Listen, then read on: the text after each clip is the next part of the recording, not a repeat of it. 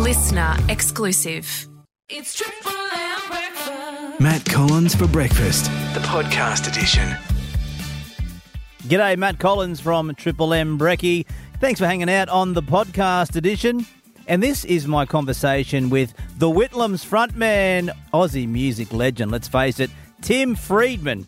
Coming to town with both the Deni Ute Muster later this year and the Whitlams touring our patch as well.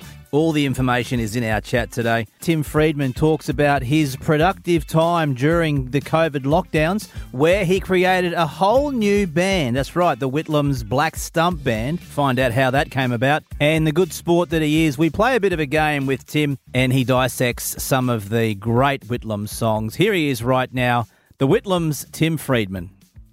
Triple M Brekkie, good morning to you. Well, I'm uh, very, very lucky. Some of the people I get to chat to, this bloke is certainly up there uh, when it comes to Aussie rockers, uh, Aussie music legends. This guy is in the conversation, that's for sure. He's been blowing up the pokies for a long time, knows a thing or two about aphrodisiacs as well.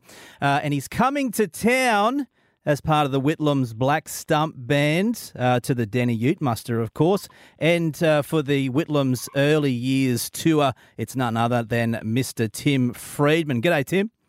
G'day, good morning, everyone. Mate, uh, great to chat to you. Um, the D- Deni Ute Muster, now, you are going there as part of the Black Stump Band. Uh, for those that don't know, this is a bit of a, a, a side uh, a side gig, I suppose, of, of the Whitlams. Where did the Black Stump Band originate from? I was in lockdown. I was touring uh, solo through all the regions, and I um, got played on country radio a little bit. And so I thought I'd make a country uh, album. And so the Whitlams Black Stump Band is, is half the Whitlams, myself and Terepai, our drummer, drummer, with three great roots musicians, Rod McCormack, Matt Fell, and Ollie Thorpe. So there's pedal steel and banjo, and most of it's sort of old Whitlam songs that suit the country genre, and we've also got some uh, new stuff. Um, so it's a real good Americana experiment. It uh, it certainly is. Some great versions of some Whitlam's classics, like Kate Kelly, uh, which is one of the latest Black Stump Band singles. Is was there a bit of a process to choosing what Whitlam songs you would use? Well, yeah, I listened back to the catalogue. Um, I like um, very Australian themes. So the singles have been about John Sattler and about poker machines and about Kate Kelly because I like to, I think country music's about telling Australian stories in an Australian style. So that's what I'm trying to do, getting my parochial stuff and making it even more parochial. Uh, mate, uh, also the Whitlams and the early years tour, the 93 uh, to 97 uh, national tour, it includes Scotty Owen from The Living End on the double bass. Goodness me, uh, the four of you guys plus um, Scott Owen from, from The Living End, I mean, it's going to be a hell of a show. Yeah, all those early albums had some great sort of country rock and, and, and, and sort of country swing and, and double bass slap and he'll be recreating it wonderfully. I think um, we're going around the country in October. He he does the uh, he gets up on the double bass and very impressive the way he balances on there. Um, do you ever do that on the piano or the keyboard? um, I'm not quite as agile, I'm afraid. I, I sit back and and, and view um, proceedings, uh, scratch my chin, and watch the other guys go crazy. A, a, smart way to be. Uh, the early years tour coming to Wagga Wednesday, the 4th of October. Albury as well on the 5th of October. Um, Tim, mate, uh, great to spend some time with you this morning. It, it, it, really is. And you can get more info and get your tickets for that early years tour at the Whitlams website, simply thewhitlams.com forward slash tour. Mate, uh, I would like to play a little game with you before we let you go, Tim, and that is one liners of Whitlam songs. It's up to you to tell us what the songs are. I don't think you'll have any problems at all given that you wrote these tunes. Tim Freedman, let's see how we go. Are you ready? Mm-hmm. First one is Defeat Them in Your Secret Battle. Uh, that's the chorus of Blow Up the Pokies, about trying to grab a bloke out of the out of the um, gaming den when you wrote this song, what was going on? Are you were you opposed to pokies then? Are you opposed to them now? Uh, yeah, I just knew that they were dangerous because I, I knew a few musicians who uh, were ruining their lives and sitting in the pub where they used to play music, being a lot less productive. Uh, it's a, a, great tune. Obviously, all the Whitlams ones. Uh, next line is I've never seen you looking this excited. I've never. Oh wow, you got me here. I've never seen you. That's. A, I'll give you a hint. It's on the same album. I've never seen you looking this excited. Is it from Pretty as You? No. Is it? Oh, I know. Made me hard. There you go. That's about it. That's about an ex-girlfriend, I'm assuming. No, that well, the reason that was hard because that was a cover. That was written by um, our original guitarist's brother, uh-huh.